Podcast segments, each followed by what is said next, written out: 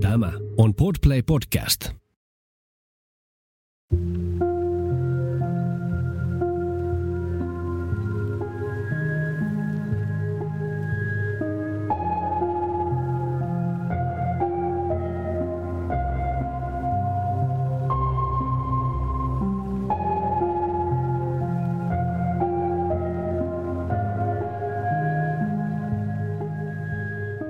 Kuuntelet Siitä on vaikea puhua podcastia.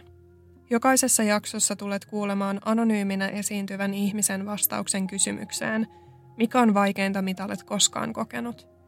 Nämä tarinat kerrotaan ilman sensuuria tai filtteriä. Yksityiskohdat voivat pysäyttää ja pyydänkin siksi huomioimaan sisältövaroitukset, jotka löydät jakson kuvauksesta.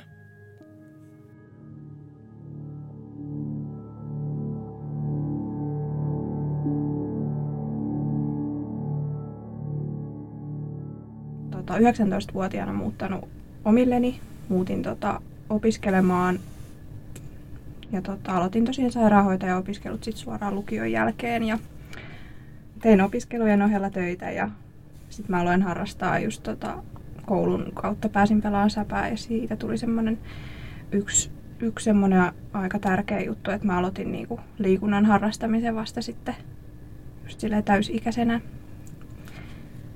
Ja tota, siinä vähän deittailin ja kävin töissä. Me ollaan tavattu mun eksen kanssa yhteisen tuttavan kautta, joka sitten tota, he olivat samaan aikaan ollut Intissä ja sitten hän tiesi, että mä oon niinku sinkkuna ja tämä mun eksä oli sinkkuna ja sitten hän vähän niinku ajatteli, että me oltais, oltais hyvä pari ja siitä se sitten lähti, että ei me hirveän kauan niinku viestitelty, kun me tavattiin ekan kerran ensitapaamisella jo mulla oli semmoinen intuitio, että tässä ihmisessä on jotain, joku semmoinen negatiivinen juttu, jota mä en osannut niin kuin siinäkään vaiheessa selittää, enkä, niin kuin, enkä niin kuin välttämättä sen jälkeenkään. Että hän, niin kuin, hän oli sellainen, joka tuli niin kuin tosi nopeasti mun iholle ja se on mulla semmoinen mistä mä en niin kuin, tykkää. Että mä tykkään siitä, että mä saan niin kuin, tutustua siihen ihmiseen rauhassa silleen niin kuin, sellaisen suomalaisen tutun kädenmitan päässä. Ja sitten hän oli niin kuin, hyvin nopeasti mun, mun niin kuin, kimpussa, tällainen heittomerkeillä kimpussa. Mulla on taustalla just koulukiusaamista ja niin kuin, perheessä asioita, jotka on vaikuttanut niin itsetuntoon. Että se, että hän osasi jotenkin sitä mun itsetuntoa hivellä kehuilla ja muulla ja se oli tosi vaikea vastustaa sitä. Jotenkin mä sitten vaan totesin, että no, katsotaan ja en ehkä ollut niin, niin, kuin innoissani asiasta, mutta jotenkin siihen vaan päädyttiin. Hänhän tosiaan sanoi siis jo ennen kuin me oltiin tavattukaan, että hän on niin kuin rakastunut muhun. Ja se ihmiselle, jolla on heikko itsetunto, joka kaipaa rakkautta ja hyväksyntää, niin sitä on tosi vaikea vastustaa. Se on, se on yksi tapa, miten ihmisen saa loukkuun. Hän kävi tosiaan siis edelleen Inttiä ja että hän niinku sit viikonloppuisin oli mun luona ja Intin tai inttiläinen saa sen, niin kuin hänelle maksetaan kyydit kotiin ja sitten hänen niin kuin piti sen jälkeen matkustaa vielä mun että hän ei asunut samalla paikkakunnalla mun kanssa, niin todettiin jotenkin, että, että olisi niinku sit helpompaa, että hän niinku asuisikin mun luona. Et muutettiin tosi nopeasti yhteen. Just, että oli niinku helpompaa ne tapaamiset ja totta kai myös raha. Eikä siinä tosiaan mennyt hirveän kauaa siitä meidän yhteenmuutosta, kun, niin kun riidat alkoi niin kun olemaan jotenkin epätavallisia. Että hän niin kuin alkoi käyttää henkistä väkivaltaa aika nopeastikin. Mutta se on, se on tosi vaikea niin kuin itse huomata sitä henkistä väkivaltaa ja se, kun joku joskus kysyy sille, että no miten se mukaan et tajunnut sitä, niin se on oikeasti yllättävän vaikea ihmiselle, joka ei koskaan kokenut henkistä väkivaltaa. Se, sitä ei niin itse tunnista, vaan se että sulle niin kuin hoetaan se, että sä oot huonompi ja kukaan ei halua olla sunkaan muuta kuin minä. Että mä oon nyt jotenkin jonkun ihmeen armosta sun kanssas. Oli jotenkin, sitä oli jotenkin vaan niin rakastunut sit kuitenkin, että oli tosi vaikea huomata siinä alussa mitään epätavallista. Että sitten niin kuin vuosien saatossa, kun on ollut terapiassa ja miettinyt sitä suhdetta, niin sitten vastaan oppinut niin kuin huomaamaan, miten niin kuin se henkinen väkivalta on just lähtenyt tosi aikaisessa vaiheessa jo kehittymään, mitä ei ole siinä vaiheessa huomannut. Hän ensimmäistä kertaa fyysisesti pahoinpiteli mut reilun niin kuin puolen vuoden seurustelun jälkeen. Se oli semmoinen tilanne, että tota, jostain me riideltiin ja sitten hän sanoi jotenkin, että niin kuin hänen pitää rauhoittaa mua. Ja hän, niin kuin painoi must just, pain, hän painoi mut lattiaan ja esti mun niin kuin liikkumisen. Ja siinä tota, kyllä huonekalut vähän kolisi ja muuta. Et meillähän sitten naapurit on tullut siihen, niin al- alkoi soittaa ovikelloa. Ja niin kuin sanovat, että, että he niin kuin hankkii meille niin kuin varoituksen siitä metelöinnistä, mikä tällainen niin kuin jälkikäteen ajateltuna, sehän on ollut vain yksi asia, mikä on niin kuin pitänyt mut kiinni siinä parisuhteessa, että et ei tälleen saa käyttäytyä, että munhan pitäisi nyt olla kiltisti, että ei saa niin kuin riidellä. Ja se, että joku ihminen selkeästi huomaa sen tilanteen, että tässä on jotain mätää, eikä niin kuin kysytä, että olisiko jotain, mitä mä voin tehdä sun hyväksi, vaan se, että aletaan savustaa ihminen ulos siitä asunnosta, että, että harva haluaa puuttuakaan, jos niin kuin huomaa jonkun ihmisen ihmissuhteessa väkivaltaa, on se sitten fyysistä tai henkistä tai sosiaalista, seksuaalista. Että semmoinen siitä tuli se vielä niin kuin kipinä siihen jotenkin, että mun pitää salaa se tilanne, mitä meillä on kotona. Mä en saanut käydä missään yksin, että jos mä halusin mennä lenkille jonkun kaverin kanssa, niin hän lähti mukaan. Ja jos mä tapasin jotain sukulaisia, niin hän sinnekin halusi tulla mukaan, vaikka mä olisin halunnut olla yksin. Ja sitten jos mä jostain syystä olin jossain yksin, niin hän laittoi sitten kyllä niin kuin tosi paljon viestiä ja soitteli ja semmoista jatkuvaa, että, että koska sä tuut ja että eikö sun pitäisi olla jo lähdössä ja semmoista niin kuin, aika ahdistavaa sosiaalista väkivaltaa. Et koulussa ja töissä sai olla, mutta nekin mun piti aina, niin kun, mulla oli semmoinen pieni liitutaulu, johon mä aina kirjasin, että milloin mä oon missäkin, että hän tietää milloin mä oon tulossa. Ja se aina joka viikko, viikoittain niin kuin kirjoitin sen taulun ja kirjoitin kaikki semmoiset, jos on, jos on jotain niin, että hän, hän tietää missä mä oon. Tämä ihminen, joka meidät tutustutti, niin hänelle mä puhuin aiheesta, mutta ei hän kukaan halua puuttua toisten ihmisten parisuhdeongelmiin ja ehkä se myös, että vaikka mä kerroin hänelle tilanteesta, niin ei kukaan aavistanut oikeasti, kuinka vakava se tilanne on. Mun oma olo oli hyvin rajoitettua ja sellaista säädeltyä, että se, mikä oli hänelle ok, oli ok, ja ne, mitkä ei ollut hänelle ok, niin niitä ei saanut olla. Me ollaan niin kuin syksystä tavattu, niin sitten olisiko se ollut ihan loppukesää, kun meillä oli semmoinen keskustelu vähän sen puolesta, että, että halutaanko me nyt olla tässä parisuhteessa. Ja hän oli jotenkin jo sopinut siitä, että hän nyt sitten pakkaa kamansa ja lähtee. Ja jotenkin se hänen, hänen niin kuin tapansa kertoa minulle se, että kukaan ei halua minua, jos hän lähtee, niin sai mut epäilemään sitä, että, että olisinko mä nyt sitten kuitenkaan niin kuin onnellisempi yksin. Että jotenkin, jotenkin me sitten päädyttiin siihen, että no me ei nyt sitten erota. Ja siinä hetkessä hän myös kertoi sen, että me ei sitten erota koskaan, että jos mulle kävisi jotain, niin hän tappaisi itsensä, että hän ei aio elää ilman mua. Ja se oli taas yksi keino manipuloida mua sillä, että mä en voi jättää häntä, koska sitten mä ottaisin omalle vastuulleni sen, että hän tekee itsellensä jotain. Meillä alkoi tosiaan olla aika niin kuin isojakin riitoja ja muistan joskus, että me oltiin kaupasta tulossa kävellen ja me alettiin riiteleen siinä sitten jalkakäytävällä ja niin kuin, hän ei suostunut jättämään mua niin kuin rauhaan, että mä niin kuin muistan, että mä tönäsin häntä kauemmas ja sitten mä näin, että siihen niin kuin auto pysähtyy ja jää katsomaan, että mitä me tehdään. Että se jotenkin jo, jotain semmoisia pieniä havahtumisia tuli siellä lopussa just siitä, että et eihän se ole normaalia, että joku ihminen pysähtyy ja jää vahtimaan, että miten nämä kaksi ihmistä tässä niin kuin käyttäytyy. Että hän selkeästi huomasi sen jotenkin, sen, että tämä tilanne ei ole normaali.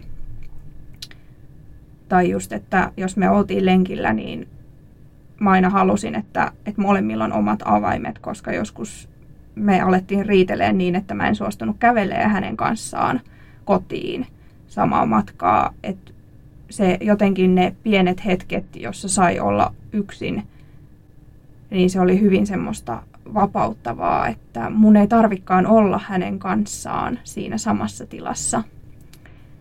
Ja meidän erohan just tapahtui niin, että mä sain hänet lähtemään hänen omien sukulaistensa luo ja mä sain olla sen viikonlopun yksin ja se oli jotenkin niin ihanaa se hetki, kun ei tarvikaan olla sen toisen pillin mukaan, eikä tarvi tehdä mitään, eikä tarvi riidellä, eikä tarvi miettiä sitä.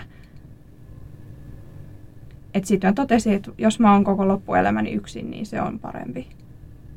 Vaikka kukaan ei ikinä huolis mua, niin se olisi parempi kuin se meidän parisuhde.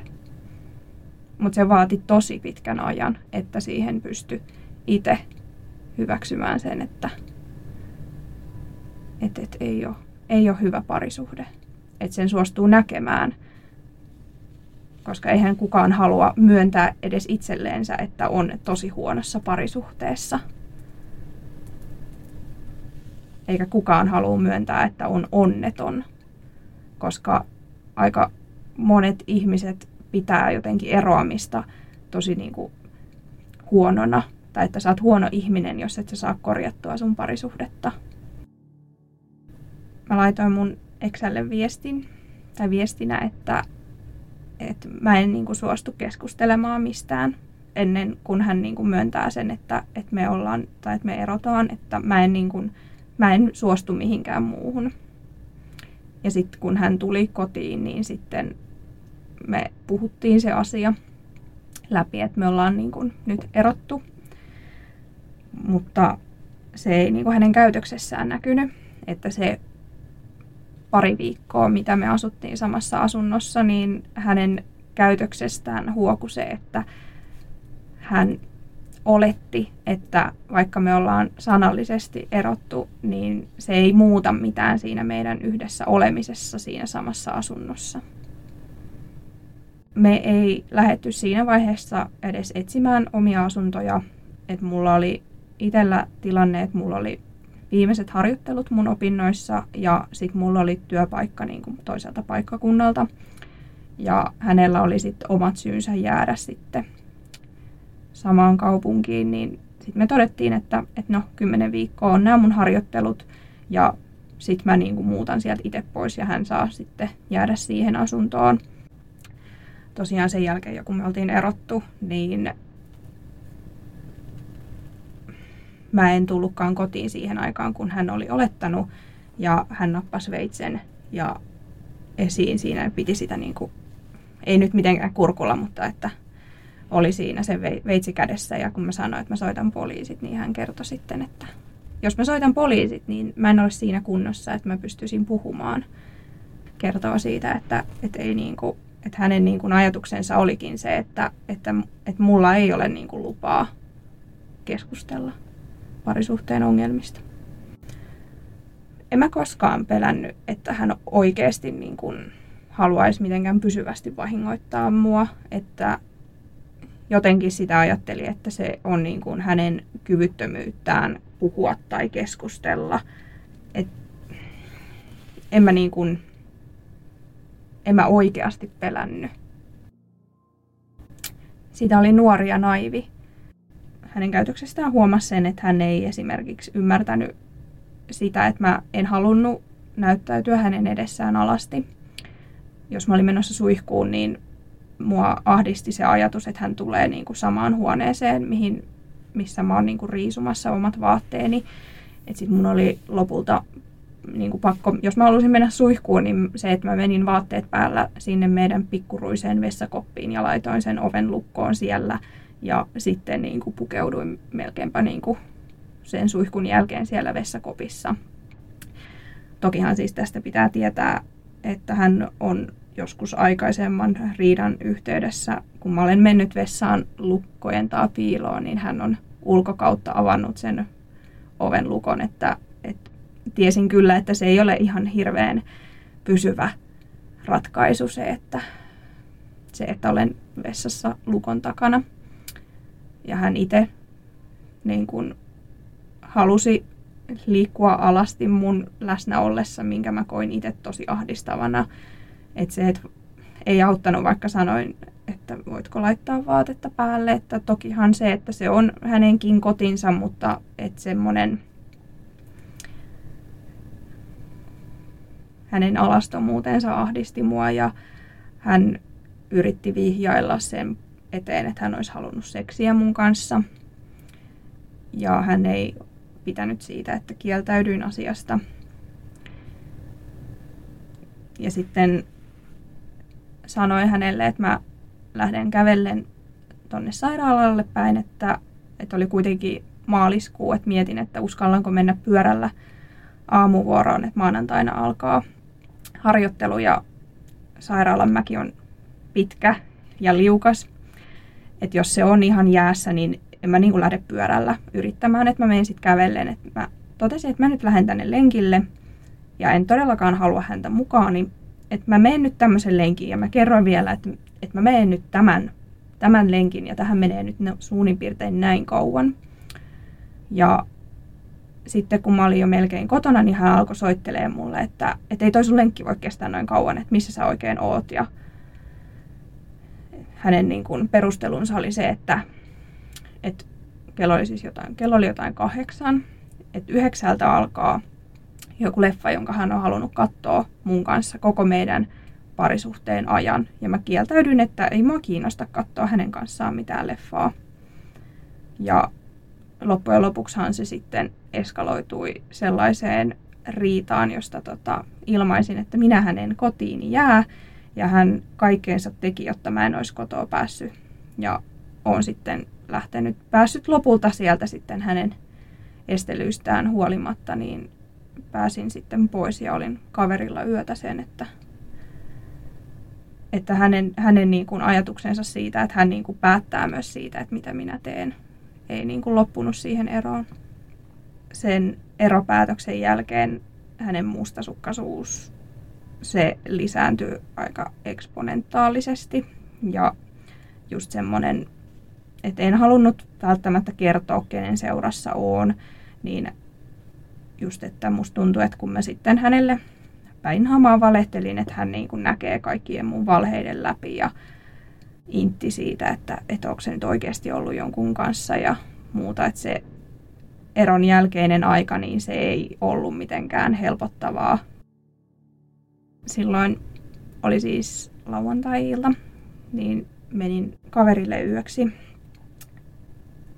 niin tapasin siellä erään miehen jonka kanssa vietin sitten koko sunnuntain ja sitten maanantaina menin harjoitteluun, olin siellä aamuvuoron ja sen jälkeen sitten kävin yhden koulujutun hoitamassa ja tapasin uudestaan tätä miestä. Ja mua niin kuin hyvin suuresti ahdisti ajatus siitä, että mä menen kotiin. Mä tiesin kyllä, että mun on pakko mennä, koska mulla oli myös tiistaille aamuvuoro.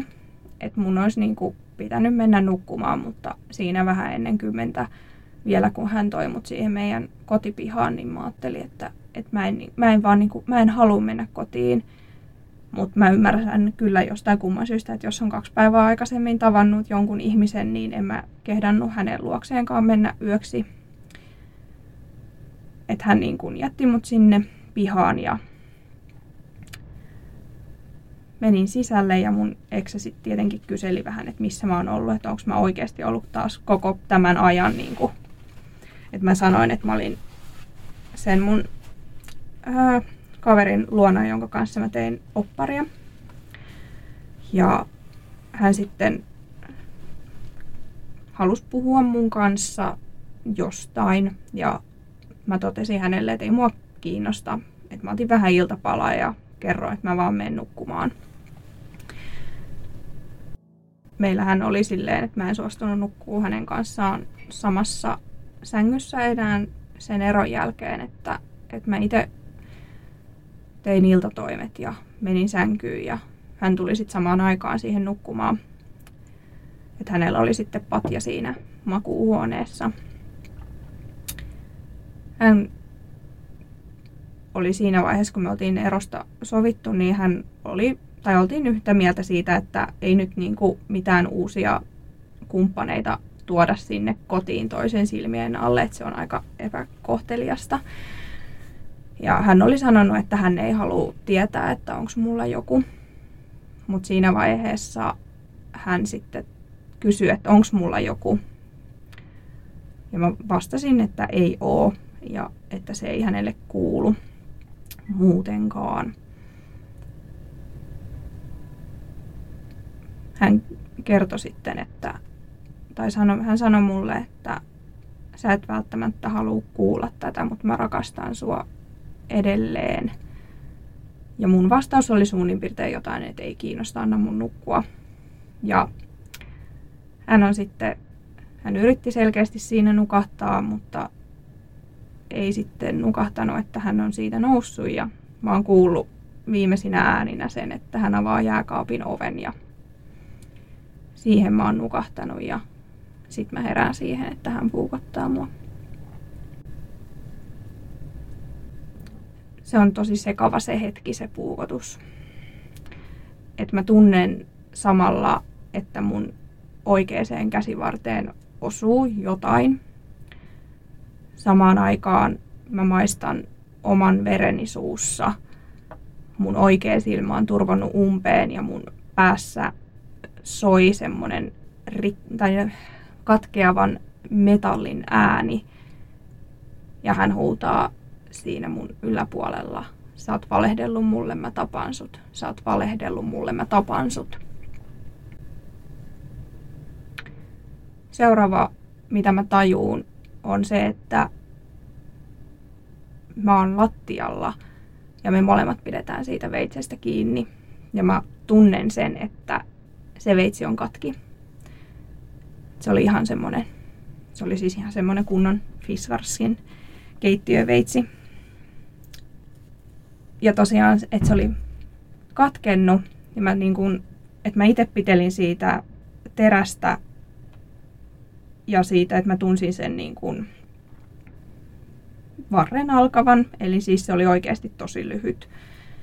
Hän aikansa nykii sitä, kunnes sitten luovuttaa ja nousee.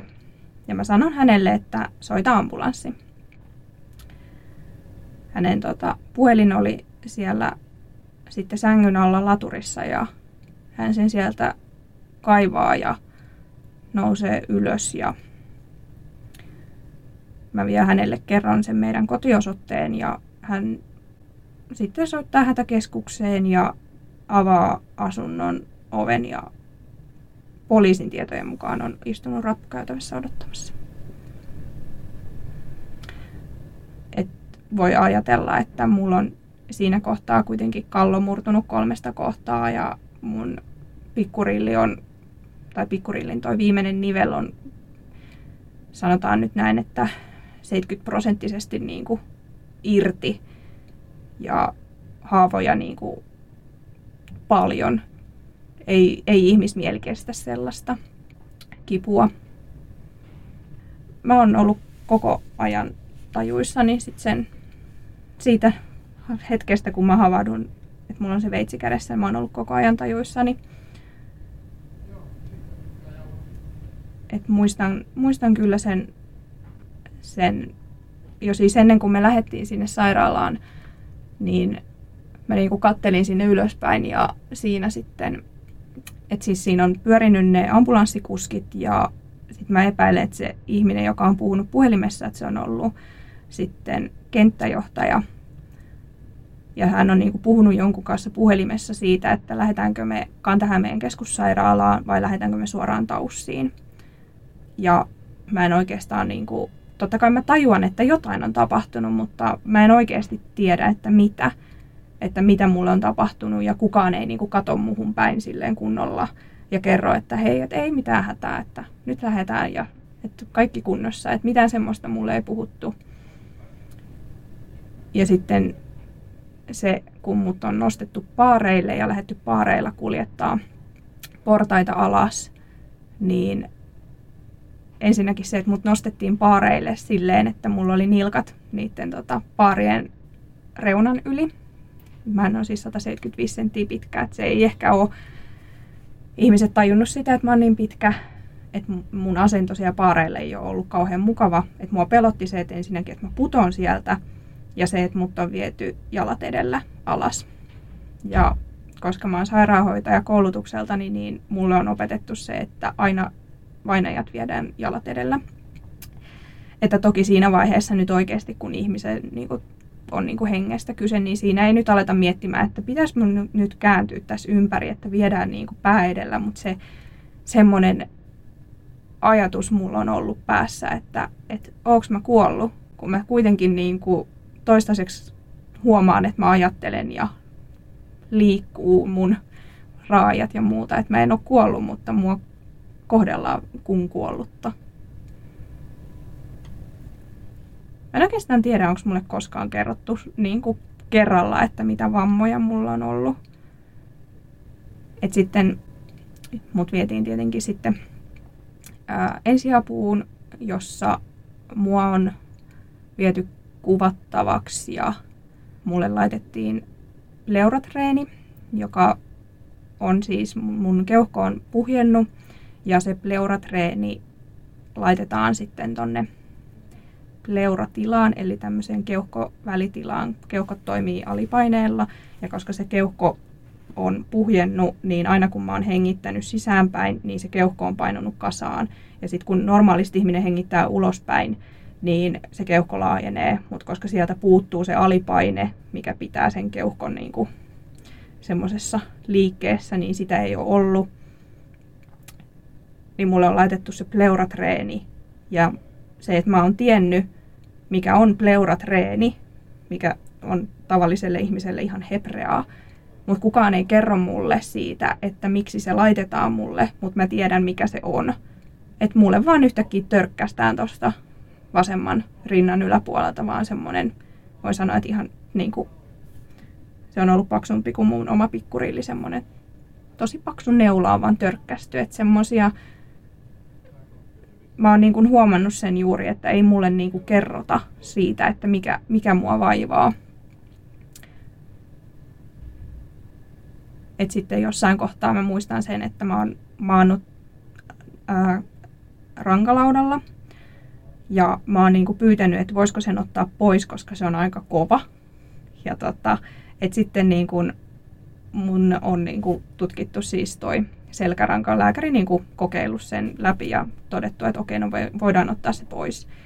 Että sellaisia on pitänyt itse pyytää, mutta ei mulle ole kerrottu kauhean tarkkaan.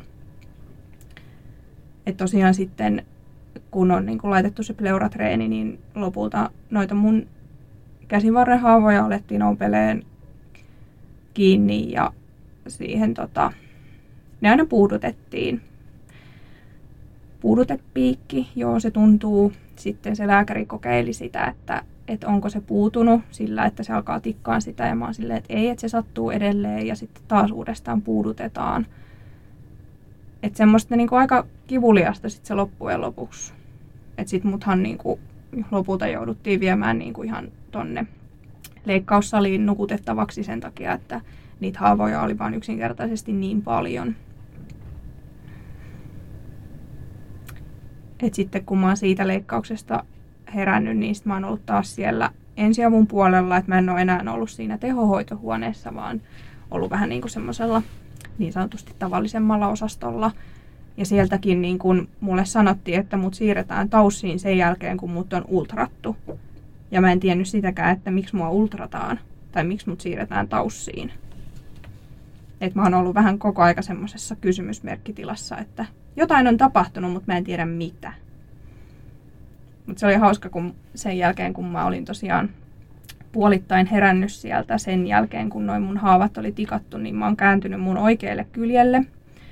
Ja mä oon miettinyt siinä pienissä unilääkepöllyissä, että minkä takia mun päähän sattuu niin paljon. Niin oikealla puolella mulla on ollut siinä kohtaa tuo korvan yläpuolella se veitsen kärki, että en mä yhtään ihmettele jälkikäteen, että miksi mun päähän on sattunut ihan sikana, kun makaa oikealla kyljellä. Sitten mulla oli sirpale oikein silmän yläpuolella, jota ne on kanssa yrittänyt leikkaa, mutta ne ei silloin sitä saanut. Mä oon jossain vaiheessa laskeskellut, että mulla on noin 60 arpea, mutta sitä mä en yhtään tiedä, että kuinka paljon niitä arpia on tuolla hiusten alla.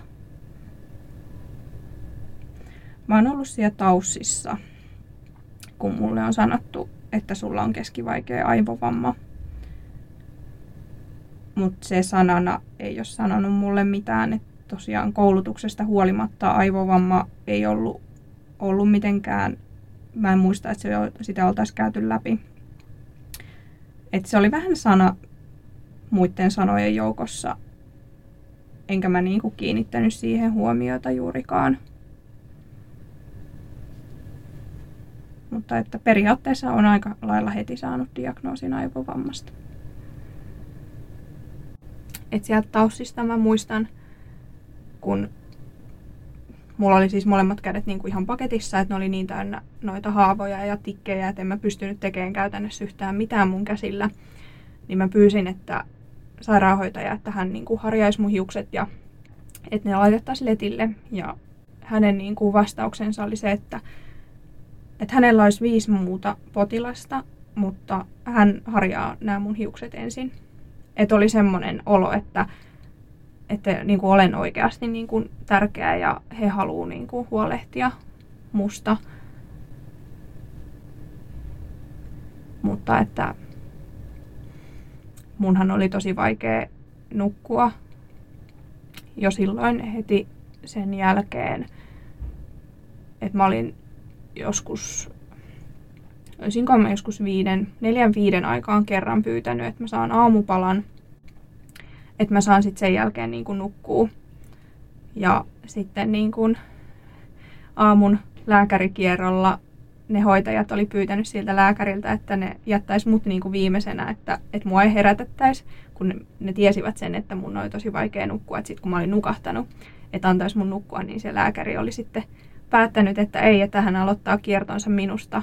Ja mä en ollut herännyt siihen, että hän kutsuu mua nimellä, vaan mä herään siihen, että hän on ottanut mua jalasta kiinni ja ravistaa ihan kunnolla. Ja mähän sain niin kuin sen takia sit paniikkikohtauksen ja sitten meni niin kuin sen jälkeen, kun se lääkäri oli lähtenyt, niin sitten sairaanhoitaja jäi sinne niin kuin lohduttamaan mua. Että aina ei ole tullut ihan kuulluksi edes sairaalassa. Mutta tosiaan sitten sairaalasta pääsyn jälkeen mä kävin sitten psykiatrisella sairaanhoitajalla. Olisinkohan mä käynyt jotain kerran viikossa tai kerran kahdessa viikossa sitten siihen asti, kunnes mä sitten aloitin sit psykoterapiassa käymisen. Sitten kun mä pääsin sairaalasta, niin mä olin sitten, olisinkohan mä ollut reilu viikon mun porukoilla. Ja sitten sen jälkeen mä halusin kotiin. Mun vanhemmat asuu aika kaukana kaikesta. Ja mulla tosiaan siis oli käsi kipsissä, koska mulla oli se sormi siellä murtunut ja siellä oli monenlaisia jännevaurioita ja muuta, että, että mulla oli kielletty, että en voi niin kuin, ajaa autolla. Sen takia niin se mun porukat, kun asuvat keskellä ei mitään ilman mitään julkisia yhteyksiä, niin en sinne halunnut sen pidemmäksi aikaa jäädä. Et se, totta kai se oli ihan hirveän helppoa olla siellä, eikä tarvinnut huolehtia ruoanlaitosta eikä mistään. Mutta kyllä mä halusin kotiin ja siihen mun omaan elämään takaisin. Et siinä mielessä se on ehkä ollutkin ihan hyvä, että monet nuoret, jotka vammautuu, saa aivovamman, niin heillä saattaa olla just vaikeuksia sit sen jälkeen enää niin kuin itse opetella sen aivovamman kanssa itsenäiseen elämään, että, että saattaa olla just vaikeuksia siinä. Niin mä oon toisaalta ihan tyytyväinen, että mä pidin oman pääni ja halusin, halusin sitten siihen omaan elämääni, jossa siinä hetkessä en ymmärtänyt, että on mitään uutta tai muutosta. Monet jotenkin ajattelee, että mä olisin niin kuin pelännyt sitä asuntoa, mikä ei pidä paikkaansa, koska eihän se asunto mulle ole mitään tehnyt. Että se oli mun eksä, joka mua siinä asunnossa vahingoitti. Posttraumaattinen stressihäiriö, että sen diagnoosin mä oon varmaan saanut jo sitä ennen. Että se näkyi toisaalta siinä, että kun mä tulin kotiin, niin mun oli pakko tarkistaa kaikki kaapit, että siellä ei ole ketään. Ja just vaikka suihkussa käyminen oli vähän se, että, että onko mä siellä oven takana ja ovi lukossa ja mahdollisesti en kuule, jos joku tulisikin sinne sisälle. Vai olisiko mulla se ovi auki niin, että mä kuulisin, jos jotain tapahtuisi ja tajuaisin sen itse, että mä olen aivan puolustuskyvytön. Että mä en pelännyt sitä asuntoa itsessään, mutta se oli kuitenkin mun koti. Mä hain yhteishaussa opiskelemaan terveydenhoitajaksi. Ja sitten pääsinkin ja mulla alkoi sitten se koulu syksyllä. Mä olin käytännössä tosiaan, mulla oli ne sairaanhoitajan paperit ihan siis niitä harjoitteluita lukuun ottamatta joihin mä en sitten käsipaketissa kyennyt. Niin sitten silloin syksyllä aloitin sen terveydenhoitajapuolen ja mä sitä kaksi vuotta mä yritin, kunnes sitten lopulta se vaan todettiin, että tämä ei nyt vaan onnistu enää. Että mä en päässyt enää läpi tenteistä enkä harjoitteluista, enkä mä saanut tehtyä mitään niin kuin itsenäisiä tehtäviä oikein. Mm, mä oon kuitenkin ollut itse semmoinen, ei nyt ihan ehkä kympin tyttö, mutta sellainen puol keskiarvo, niin se oli aika semmoinen shokki mulle jotenkin se, että kuinka se ei onnistunutkaan, mutta mä nyt härkäpäisesti halusin yrittää ja jotenkin pitää kiinni siitä normaalista elämästä.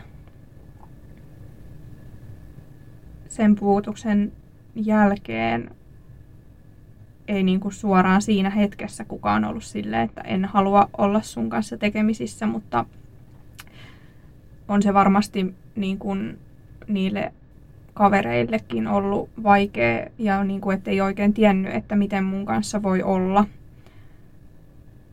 Kuitenkin tietäen, että mä just meinasin kuolla, että voiko he kertoa siitä, että heitä nyt väsyttää tai että heillä on jotain omia ongelmia, että ei halua kuormittaa mua. Että sitten sen huomas jossain kohtaa, että, että ne ihmiset vaan siitä jotenkin hiipuu ympäriltä. Että en mä tiedä, johtuuko se siitä, että mä nyt olen vammaut, että mä oon saanut aivovamman vai siitä, että mä oon masentunut vai onko mä niin kuin onko mun persoona jotenkin muuttunut. Mutta toisaalta myös on ihan normaalia, että, että ihmiset ajautuu eri teille. Mutta kyllähän se on ollut tosi kova paikka huomata se, että ne ihmiset, jotka on ajatellut, että tämä ihminen ei ikinä lähde mun ympäriltä, että, se, että mä tiedän, että tämä ihminen on aina mun elämässä ja sit hän ei enää olekaan. Että mulle jäi kaksi ystävää ajalta ennen puukotusta, jotka mä oon tuntenut sit yläaste lukioajoista. Se koko tapahtuma, onhan siinä ollut tosi paljon asioita. Et on niin kuin tosiaan se, että parisuhde on päättynyt, se, että onkin niin kuin, ei olekaan enää sellainen, että hei mä valmistun ihan kohta ja aloitan työelämän, vaan mä oonkin sairaslomalla ja samaan aikaan oikeusprosessi lähtee pyörimään. Niin siinä on ollut ihan hirveästi kaikkea. Ja just kyllä masennuin. En yhtään ihmettele sitä, että näin kävi. Jostain kummasista se on aika, tai niin kuin jälkikäteen ajatellen on ollut aika oletettavaa, että niin käy. Yksi asia, mikä on niin kuin pitänyt elämässä kiinni ja joka oli semmoinen niinä hetkinä, kun oli kaikista pahimmat itsetuhoiset ajatukset. Että se asia, mikä on pitänyt mut jollain tavalla elämässä ja järjessä kiinni, on se, että mä otin mun koiran. Et ilman sitä, että mulla olisi mun ihana rakas taikakoirani, niin en tiedä, mitä olisi tapahtunut. Et vaikka ei ole huvittanut nousta sängystä, eikä ole huvittanut mennä kauppaan, eikä ole huvittanut tehdä mitään, niin se, että on ollut se koira, on, on pitänyt, pitänyt hyvinkin elämässä kiinni. Mun eksä ei ole ollut muuhun millään tavalla yhteydessä, eikä ole pyytänyt anteeksi, mutta silloin kun mä soitin hänen isälleen, muistaakseni soitin jo hänen isälleen ja kerroin, että, että teidän poika on nyt tehnyt tälleen. Niin hän sanoi mulle, että oli ihan oikein, että hän puukotti sua, että mitäs pelasit sellaista kissa- ja hiirileikkiä. Et mä en niinku, mä mietin sitä, että jos joku mun läheinen, joku mun sisarus tai mun sisarusten lapset tai joskus tulevaisuudessa, jos mun oma lapsi tuollain hyvin tietoin tahtoen vahingoittaisi jotain toista, niin mä olisin varmasti ensimmäisenä pyytämässä anteeksi, että, että mun lapsi tekee jotain tuollaista. Et oli aika semmoinen tyhjentävä hänen isänsä reaktio siihen, että mitä mulle on tapahtunut. En tiedä, voiko kukaan ihminen ansaita tuollaista kuitenkaan. Muistaakseni oli ollut jo se ensimmäinen oikeudenkäynti, kun tämä mun eksän sukulainen soitti mulle ja kysyi, että, että missä tämä mun eksä on, että kun ei siihen saa mitenkään yhteyttä ja jotenkin, että kukaan ei niinku kerro. Ja sitten mä sanoin, että, että hän on vankilassa. Ja hän oli silleen, että no eikä oo, että kerro nyt missä, sä, missä se on. Mä sanoin, että niin, no soita sille mun eksän isälle. Hän, hänen vastauksensa oli se, että mä just äsken puhuin sen kanssa, eikä se sanonut mitään tollasta. Ja sitten mä olin silleen, että niin no, sä voit nyt sitten uskoa mua tai olla uskomatta, mutta vankilassa hän on. Niin kuin hän olikin ja sitten se ilmeisesti niin kuin ei oltu tosiaan niin kuin huudeltu tästä hänen niin kuin vankilakeikastaan edes niin kuin omille sukulaisille, joiden kanssa tämä mun eksä on ollut läheinen. Että se oli niin kuin hyvin tämmöinen salattu asia, että siitä ei heidän puolellaan niin kuin puhuttu. Et tämän verran on ollut tekemisissä tämän mun eksän sukulaisten kanssa, että sen, sen enempää en, en ole niin kuin ollut tekemisissä.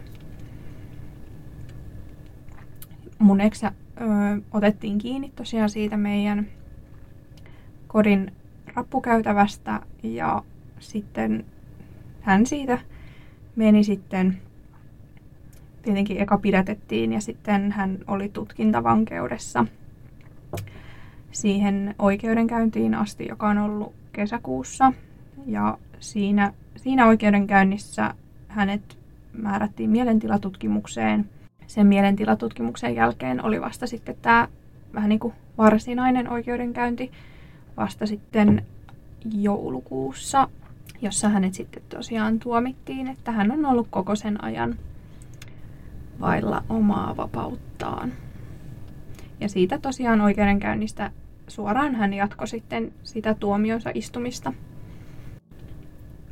Oikeudenkäynnissä meille molemmille annettiin puheenvuorot ja mä niin kuin kerroin ensin sen oman tarinani, että se, olisiko se ollut se tuomari, joka just kysyi, että voitko kertoa, niin kuin mitä tapahtuu ja tai silleen jotenkin muistaakseni hän asetti sen kysymyksen silleen, että kerro vähän niin kuin just siitä, kerro edellisestä päivästä ja sitten mä niin kuin jatkoin sen niin kuin suoraan siihen puukotukseen ja tällainen näin ja sitten että mua ei niinku keskeytetty siinä mitenkään, että hän oli silleen, että, että vastasitkin niinku, tai kerroitkin koko tarinan kerralla ja sitten se oli siinä. Ja sitten taas kun se mun eksä kertoi siitä omasta tarinastaan, niin muistan, että hänelle kaksi kertaa sanottiin se, että mene asiaan. Että jotenkin tällainen voiton riemu siitä, että mua jotenkin uskottiin tai mun annettiin kertoa se. Mutta huvittavaahan oli se, että, että tota, hänen puolustusasianajajansa mukaan minä olen pudonnut sängystä veitsen päälle. Ja sitten herää kysymys, että kuinka monta kertaa mä oon niin sit kiivennyt takaisin sinne sänkyyn, että mä oon saanut kaikki ne arvet. Tai että kuinka se veitsi pysyy siellä pystyssä niin, että sen päälle voi niin kuin kaatua. Että se oli vähän semmoinen, kuulosti vähän tekosyyltä.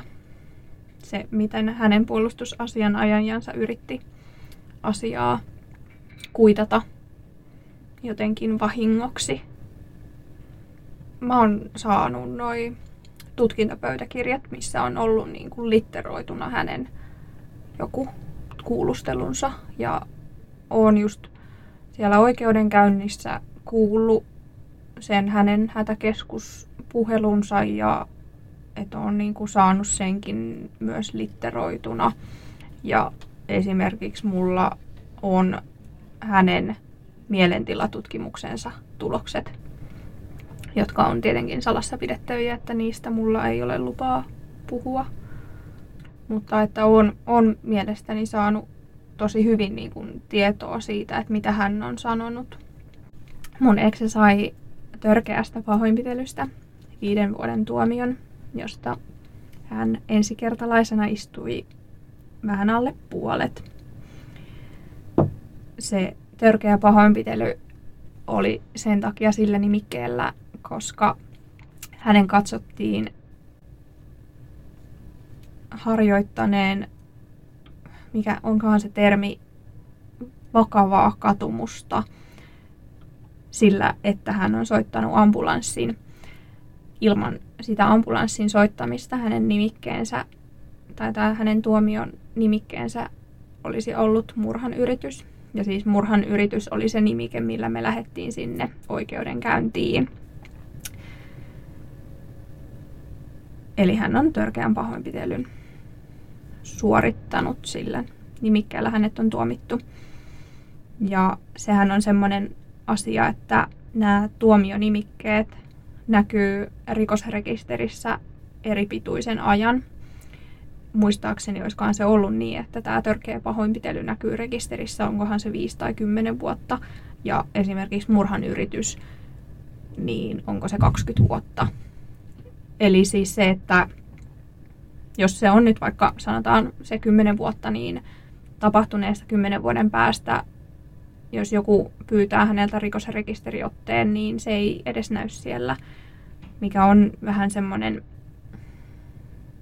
hänen niin kuin se tuomionsa ei sit vaikuta kuitenkaan hänen loppuelämäänsä, toisin kuin mun aivovamma vaikuttaa muhun koko mun loppuelämän. Et sitten meni kuitenkin pari vuotta siitä puukotuksesta ennen kuin mä löysin niin kuin aivovamma vertaistukiryhmän, joka niin kuin Hämeenlinnassakin siis nimenomaan kokoontuu. Ja sitten sieltä aivovamma puolelta on sitten tullut vastaan niitä, jotka on kokenut parisuhdeväkivaltaa ja sitä kautta vammautuneita. Mutta että ei, ei niin kuin mitenkään liian helposti ole saanut sitä vertaistukea. Mä oon kokenut yksinäisyyttä niin kuin aika monen asian suhteen. Et just kun niin kuin kaverit vähän häipy ympäriltä ja sitten se, kun mä aloitin ne opiskelut, niin mulla vaihtui niin kuin se opiskeluryhmä. Että mä en niin kuin päässyt siinä opiskelussakaan oikein niin kuin mukaan siihen porukkaan kunnolla. Mutta että, että kun ei ole mitenkään normaalisti kiinni jossain työ- tai opiskeluporukoissa, joissa niin näkisi ihmisiä joka tapauksessa. Et sitten se, että kun mä näen jotain ihmistä, niin puhutaan sitten vaikka tästä mun psykoterapeutista tai lääkäreistä tai mä käyn neuropsykologilla tai esimerkiksi mulla on henkilökohtainen avustaja, niin monet näistä mun kontakteista on mun kanssa tekemisissä sen takia, että he saa siitä palkan. Että vaikka just tämä mun henkilökohtainen avustaja, joka on hirveän hyvä tyyppi, niin vaikka hänen kanssaan aika paljon niin kuin arkea vietetään, niin se ei ole silti semmoinen, semmoinen niin kuin täysin vastaava kuin kaverisuhde, jossa sä oot oikeasti niin kuin apuna ja tukena niin kuin myötä- ja vastoinkäymisissä. Että vaikka hänen kanssaan on paljon tekemisissä, niin se ei, ei, ei vastaa sitä normaalia ihmissuhdetta, jossa ollaan koska molemmat haluaa olla siinä ja molemmat haluaa tukea siinä toista. Et yksinäisyyttä just sen puolesta, että ei ole niitä ihmiskontakteja hirveästi. Ihmiset yleensä jää kiinni siihen puukotukseen. Se on niin kuin monet alkaa itkemään ja voivottelee mulle, että voi että kun sä oot kokenut jotain niin kauheata, että se puukotus on ollut niin hirveä, ja sitten kun itse ajattelee sen, että, että okei, okay, joo, se oli se 50 minuuttia elämästä, mutta oikeasti pahempi asia on ollut se, että on pitänyt luopua monesta asiasta elämässä sen vamman, vamman takia, aivovamman takia.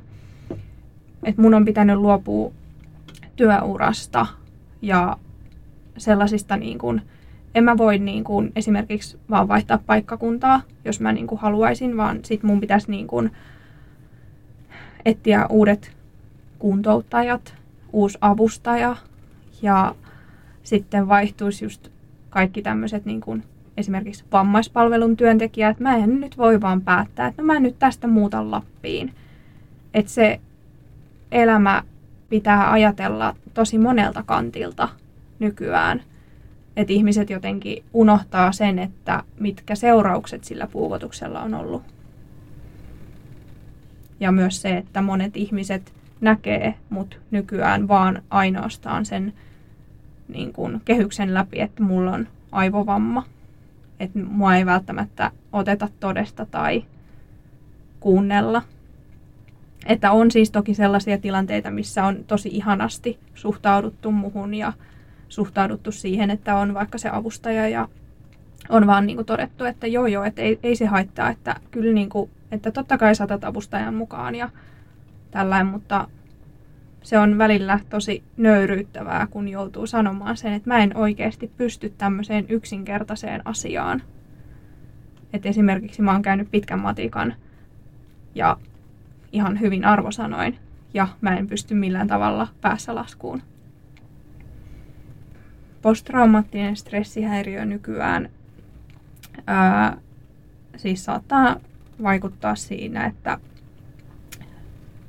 niin kuin yksi, yksi asia, miten se näkyy, on se, että jos mä vaikka on, on kävelemässä jonnekin, että mulla on paikka A, josta mä menen paikkaan B, ja mulla on se tietty reitti, mitä mä menen aina, ja sitten joku tulee yhtä matkaa sen mun kanssa ja sanoo, että ei kun mennään täältä kautta, jota mä en tiedä, niin mä voin haraa vastaan ihan tuhottoman paljon siitä sen takia, että mulle tulee se kokemus siitä, että mä en tiedäkään mihin mä oon menossa. Ja se laukaisee sen trauman uudestaan. Ei se, että töks töks isketään puukolla, vaan se, että mä en tiedä mitä mulle tapahtuu tai pystynkö mä hallitsemaan tilanteen. Siis tämmöisiä niin kuin hyvin yksinkertaisia asioita. Tai se, että, että asiat on pakko tehdä just mun tavalla, koska muuten se mun hallinnan tunne elämästä niin kuin häviää. Et se on niin kuin ihan hirveä tunne, jos mennään mun miehen kanssa kauppaan ja hän ajaa auton eri paikkaan parkkiin kuin mihin mä ajan, koska mä en välttämättä sen jälkeen enää löydä autoa koska kaikki mitä on tässä tapahtunut, niin johtuu vähän niin kuin mun eksestä. Ei nyt siis voi sanoa, että ihan jokainen asia, mutta on aika normaali sanonta, että kun sulkee oven, niin uusi ovi aukeaa. Tai että voit valita suunnan elämäsi polulle, mutta mun kohdalla aika moni polku on mahdoton ja aika moni ovi on kiinni. Ja se, että, että vaikka mun niinku urahaaveet on niinku täysin haudattuja,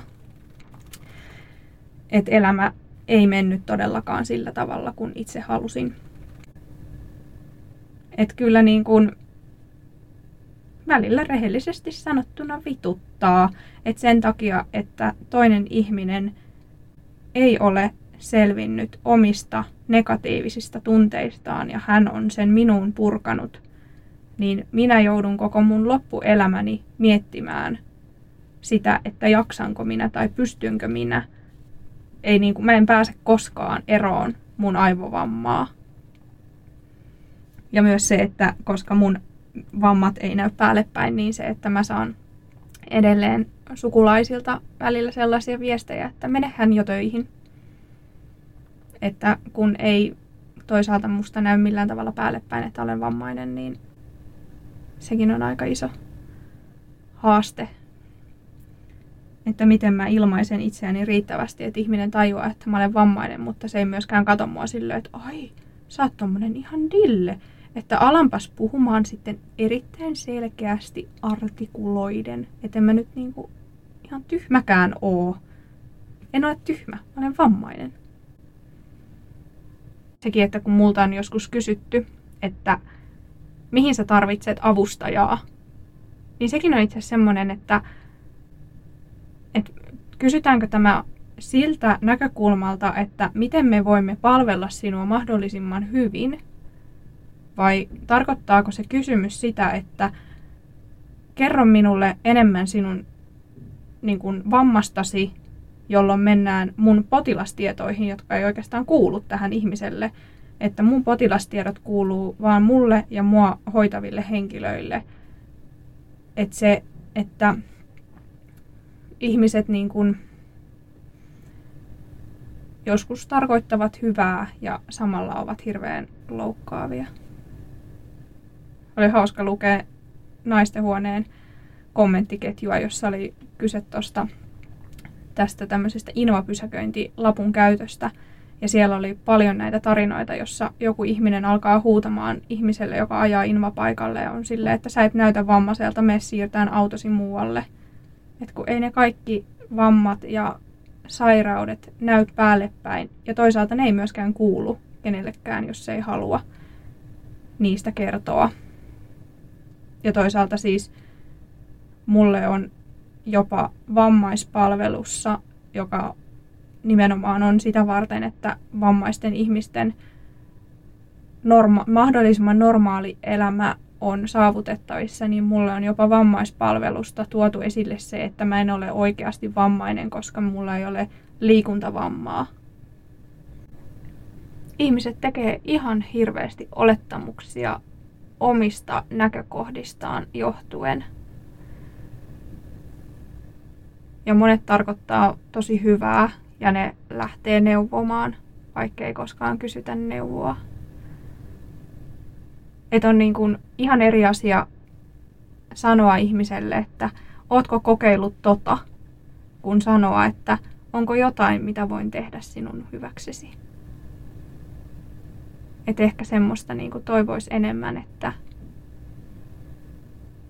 ei yritettäisi aina ratkoa jotain ongelmaa, jota ei voi ratkoa, vaan mietittäisiin, että miten sen kanssa pärjäisi. Että just mun taustalla on se, että olen esimerkiksi siihen koulukiusaamiseen silloin joskus pyytänyt apua. Ja mulle todettiin, että mun asia ei ole riittävän vakava siihen, että mulle olisi aikaa. Ja miettii, että mihin se on lopulta johtanut. Siihen, että mä olen niin paljon halunnut rakkautta ja hyväksyntää ihmiseltä, joka kohtelee mua kaikkea muuten kuin rakastavasti ja hyväksyen.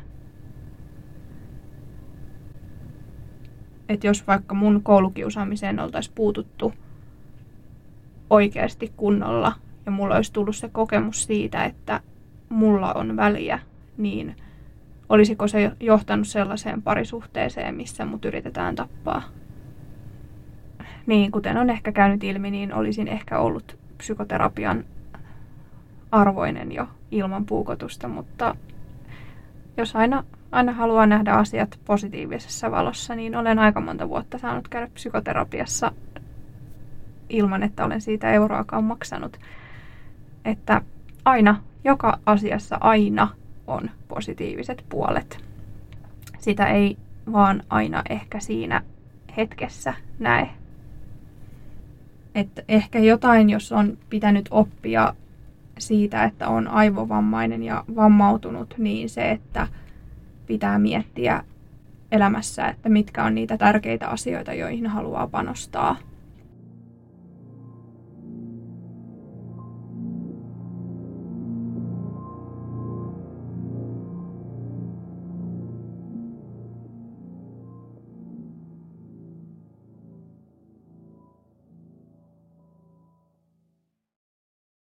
Olet juuri kuunnellut Siitä on vaikea puhua podcastin jakson.